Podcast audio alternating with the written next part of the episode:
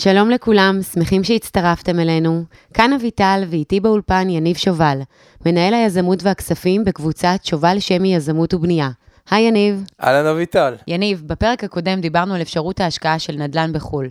על מה נדבר הפעם? הפרק הזה סופר חשוב. אוקיי, אני מוכנה. הפרק הזה מדבר על מיסוי נדל"ן ביוון, ועל איזה מיסים כל משקיע צריך לדעת לפני שהוא נכנס. disclaimer, זה שונה מהארץ.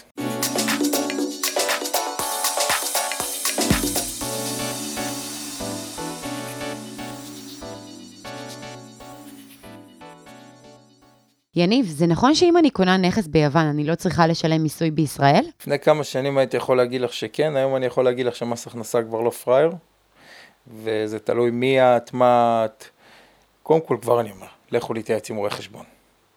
לכו להתייעץ עם רואה חשבון, לכו להתייעץ עם נושא מיסוי. זה מאוד מאוד מאוד מאוד מאוד מאוד מאוד מאוד מאוד תלוי בסוג עבודה שלך, מי אתה, ובמבנה של העסקה. בין אה, ישראל ליוון יש אה, אמנת מס מאוד מאוד ייחודית, יש אמנת מס רק עוד עם צרפת. אני לא אגיד למה אני חושב שזו אמנה, אני מוכן להגיד את זה באישי, שמס הכנסה לא יצא עליי, אבל הרעיון בעצם, האמנה אומרת, בסעיף 6.1 באנגלית, שהמיסוי על נדל"ן ימוסה רק במדינה בה הנדל"ן נמצא. למרות זאת, איכשהו במקרה הפלא ופלא בתרגום לעברית רשום שהמיסוי בנדל"ן ימוסה קודם במדינה בה הנדל"ן נמצא. מה זה אומר? על פי האנגלית התשלום הוא רק במדינה בה הנדל"ן נמצא, על פי העברית התשלום צריך להיות משולם גם השלמה בישראל, אבל על פי החוק בין המדינות האמנה שקובעת זה באנגלית. בעצם יש שינויים בין האמנה באנגלית לאמנה בעברית, חשוב לדעת שהאמנה הקובעת היא המדינה, האמנה באנגלית. בסופו של דבר גם אמנה ביוונית וגם אמנה בעברית היא תרגום לאמנה שנחתמה באמת, שזה אמנה באנגלית. ולכן צריך ללכת לפי האמנה באנגלית. אממה, האמנה מדברת על uh, מיסים מנדל"ן. ויש לזה הרבה תיאוריות והרבה אישורים. כי מי שמכיר את פקודת מס הכנסה יודע שיש הרבה סוגים של הכנסה. לא רק uh, הכנסה מנכס ולא רק הכנסה פסיבית, יש גם הכנסה מפעילות. זאת אומרת, שאם מישהו הוא עורך דין של נדל"ן, יכולים להגיד לו ש... אני אומר פה הרבה מושגים, כי אני רק אומר על קצה לשון מה הדברים שאנשים צריכים להיזהר. אם מישהו מתעסק בנדל"ן, לא משנה, עורך דין, אה, מתווך או כל זה, יכולים להגיד לו שהעסקה שהוא עשה היא עסקת אקראי. היא עסקה שהוא עשה בזכות הניסיון שלו בנדל"ן. ואז הם מכניסים אותו למיסוי שהוא מיסוי אה, אישי, על פי הדרגות מס שלו. לכן חשוב להתייעץ עם עורך דין. בגדול אני יכול להגיד כלל אצבע לבן אדם שמשקיע פסיבי. מניסיון שהיה ללקוחות שלי עם שומות מס, הוא לא משלים בארץ את המס, בעסקאות שבח, בעסקאות של אה, השכרה.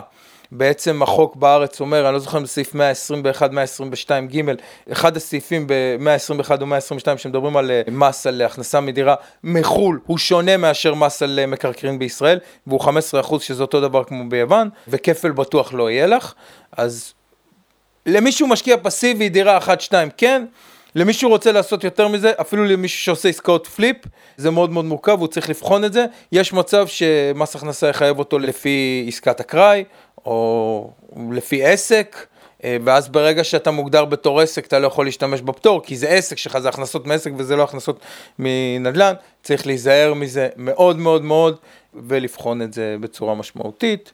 אז בכללי אפשר להגיד שכן, אבל לעומק צריך לבחון את זה בצורה הרבה הרבה יותר משמעותית. לפי מה הולכת שיטת המיסוי ביוון? שיטת המיסוי ביוון היא שיטה מאוד מאוד דומה לשיטה הישראלית של מיסוי גיאוגרפי ואישי.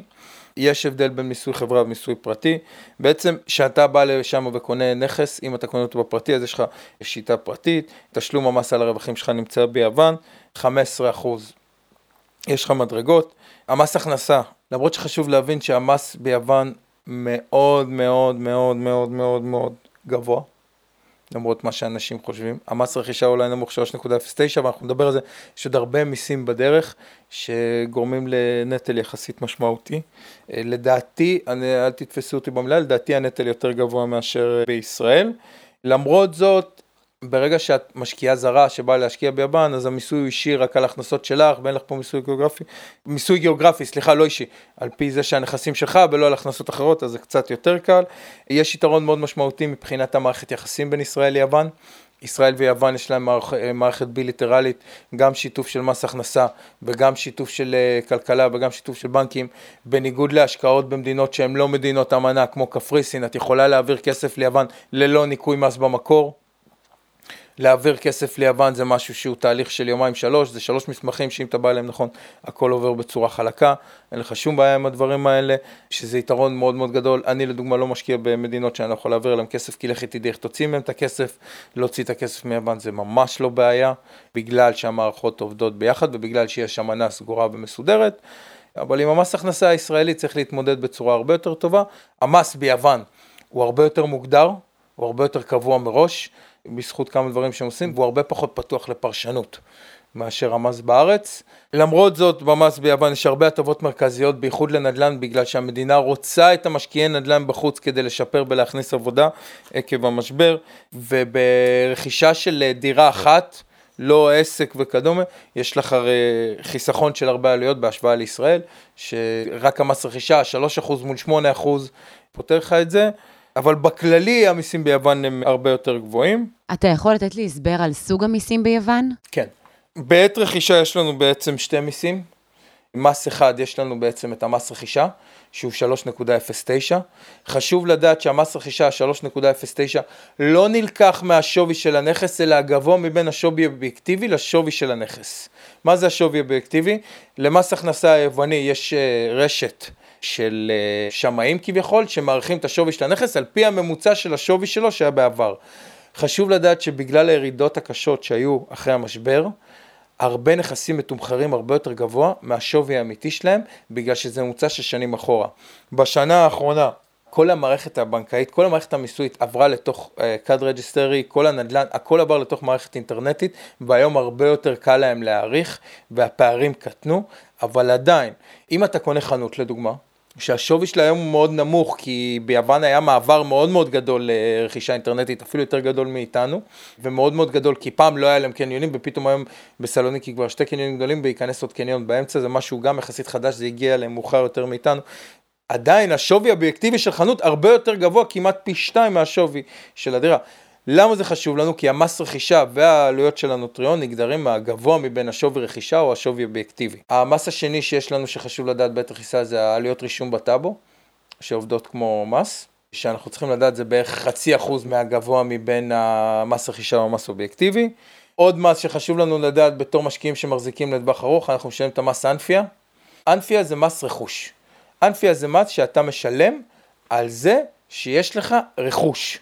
אנפי הנגזר מתוך אחוז מסוים מהשווי של הנכס. אני יכול להגיד שבשנה שעברה, מה שקרה, שברגע שהם הכניסו והם עדכנו את כל המערכת שווי ואת כל השווי של הדירות, על פי המערכת האינטרנטית שנכנסה ונתנה להם יותר מידע, הם יצאו לפני זה בהודעות שהם מקטינים את האחוז של האנפיה, אבל מצד שני, כל השווי של הדירות עלה, כי עכשיו יש נתונים יותר עדכניים. אז הם עשו סוג של עבודה בעיניים על המשקיעים, כי הרבה משקיעים קיבלו מס אנפיה יותר גבוה. בנוסף לזה יש לך את ה supplementary, supplementary זה מס רכוש של חברות, שמוסיפים עוד, אה, אני לא זוכר כמה זה יוצא, אחוז מסוים מהשווי, לדעתי זה 5% מהשווי, זה משהו שצריך לחשב, וזה גם, זה, אבל זה משהו שמשתנה כל הזמן, אז צריך לדבר עם הרואה חשבון. כשעושים את זה, חשוב לדעת, הסופלמנטי זה רק לחברות, האנפיה לעומת זאת, זה משהו שניתן לכולם. אנחנו לא יודעים לחשב את האנפיה, אף אחד לא יודע לחשב את האנפיה, זה אלגוריתם שנעשה במחשבים שלהם על פי השווי אובייקטיבי, האחוז שקנית, הוצאות, חשבוניות, שנמצא שם.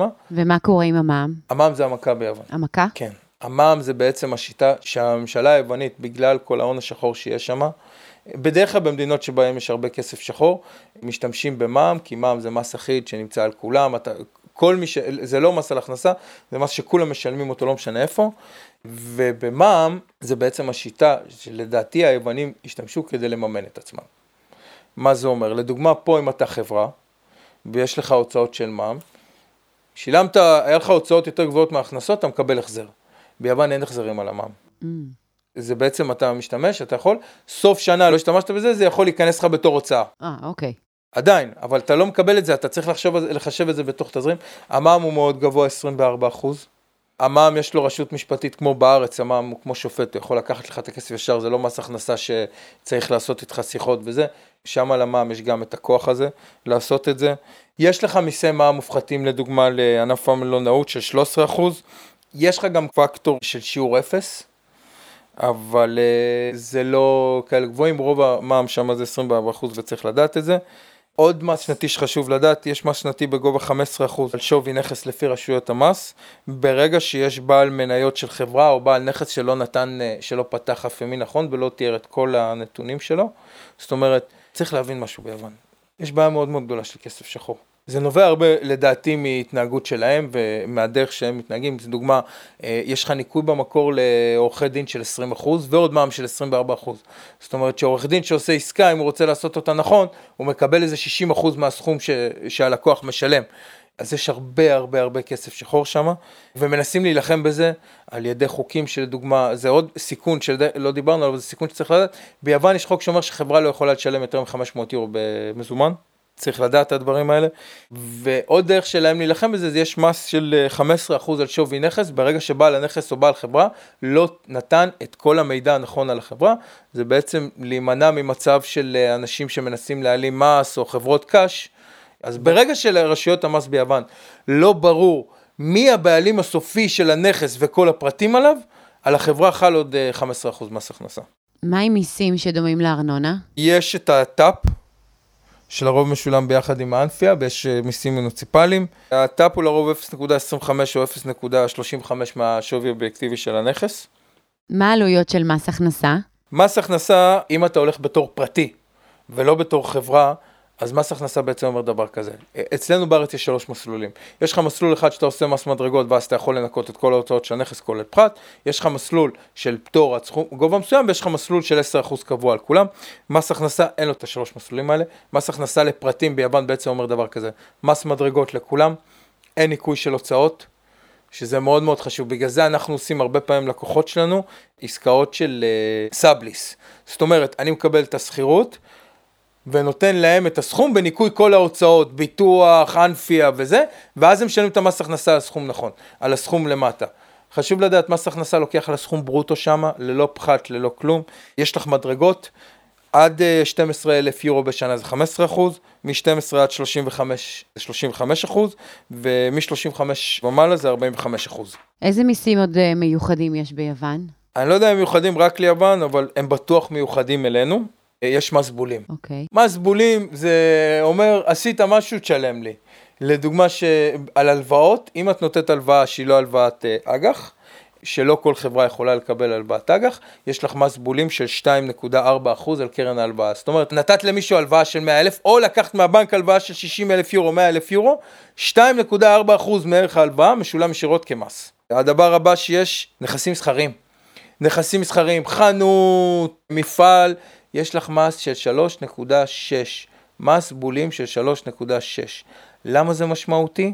זה משמעותי כי אם את משכירה דירה ל-Airbnb ואין הגדרה נכונה, יכול להיות שמס הכנסה יבוא ויגיד לך, אדוני אתה משכיר לנכס, תשלם לי 3.6% מהשכירות.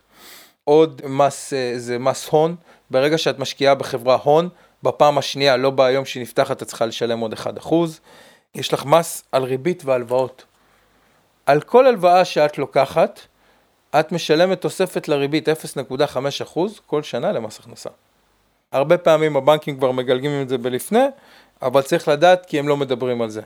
הם לא אומרים לך מה... כשאתה הולך לקחת הלוואה ביוון, אה, שזה מאוד קשה, אבל זה אפשרי היום, גם יש את ה-0.5% שאתה משלם על הריבית, שאתה צריך להוסיף את זה, וגם את ה-2.4% מס ריבית, שהוא דומה למס בולים. עוד דבר שלא שאלת אותי זה המס רווחי הון. המס רווחי הון ביוון עומד על 15%, שזה לדוגמה יותר נמוך מאיתנו שאנחנו עומדים על 25%. מס החברות ביוון עומד היום על 22%. אה, במקרה שחברה שמחזיקה בנדל"ן ניתן לקבל ניכוי הוצאות של פחת של 4% על הנכס ו-10% על אה, ריהוט. כשאתה מושך דיבידנד או מושך רווח יש לך ניכוי במקור של 15%, שזה ירידה יחסית ל-10%. אמרת שיש ביוון הקלות אה, במס על נדל"ן. נכון. ההקלות במס, בעיקר יש פטור שכדאי לנצל אותו מאוד מאוד משמעותי, זה פטור שמוארך כל שלוש שנים. הפטור הזה ייגמר בספטמבר 22, זאת אומרת השנה, מדברים על זה כבר להאריך אותו. יאריכו אותו כל שלוש שנים, כי בעצם מה שקורה זה שהיוונים הבינו שהם לא יכולים לתת מימון ללקוחות, אז אמרו, אנחנו לפחות ניתן להם את זה בפטור ממס שבח. הפטור הוא על שתי נכסים. צריך לדעת טוב טוב טוב שאם אתה עושה יותר משתי נכסים, ארבע נכסים, חמש נכסים, המס היווני יכול לראות אותך כעסק, ואז הוא יחייב אותך 44 אחוז, אז צריך לדעת איך מתכננים את זה. כיום מי שמוכר את הדירה, אם הוא השקעה פסיבית והוא לא עסק בישראל והוא פרטי, הוא לא צריך להשלים את הנכס לארץ. כמובן, אני אומר את זה disclaimer, תלוי בפרטים, אני אומר את זה על פי חוות דעת שאני קיבלתי מרואה חשבון בנושא הזה, אבל זה ההקלה המהותית שיש. יש עוד הקלות שהן פחות נוגעות למשקיעים הקטנים, אבל נוגעות לאיחוד של חברות. אם חברות רוצות לעשות מיזוגים, ביוון היום יש הרבה חברות קטנות, אבל אין הרבה חברות גדולות, והם רוצים לשנות את זה כדי לתמרץ את הכלכלה, אז חברות שרוצות לעשות מיזוגים ורכישות, בייחוד להכניס חברות מחו"ל, יש להם הטבות מאוד מאוד גדולות על המס. עוד הקלות שיש היום, רוב ההקלות והשיטה היוונית להגביר הם פחות דרך המס, להפך הם דורשים מס גדול, לדעתי בגלל ההון השחור, אבל היום רוב השיטות שלהם לתמרוץ המשק, בניגוד לפעם שזה היה הקלות מס, זה מגיע דרך אה, מימון וסבסוד. מבחינת המס, ברגע שמיסוטקיס נכנס, הוא החליף את סירזה, סירזה של... אה, לא זוכר את השם שלו, שהייתה מפלגה עם יותר גוון סוציאליסטי, מיצוטקיס היום זה מי שלמד בהרווארד, הוא יותר קפיטליסטי, הוא מוריד את המיסים לאט לאט, התכנון הוא להגיע בסוף ל-21, והם אפילו מדברים על להפחית את המע"מ לפירות וירקות, אז uh, יש עתיד טוב, ומהבחינה הזאת זה נראה כאילו זה כן יהיה, uh, ישתפר. אלה המיסים בגדול שצריך להכיר, כמובן, עוד פעם אני אגיד, להתייעץ עם רואי חשבון, גם בארץ, גם ביוון. מעניין. עם מקצועי, ולדאוג שהם ידברו ביניהם ביחד. תודה, יניב. על מה נדבר בפרק? בפרק הבא נדבר בעצם על הערכת עלויות לקניית דירה ביוון, איזה עלויות יש. חשוב מאוד לדעת את כל העלויות לפני התהליך, כי הרבה פעמים, כמו שאמרנו, כשמחשבים את התשואה, צריך לחשב גם את העלות לפני שמחשבים את התשואה. נלמד על זה קצת בפרק הבא. תודה. לפרקים נוספים ניתן למצוא אותנו באתר של שובל יזמות או להיכנס לעמוד הפייסבוק ולהתעדכן.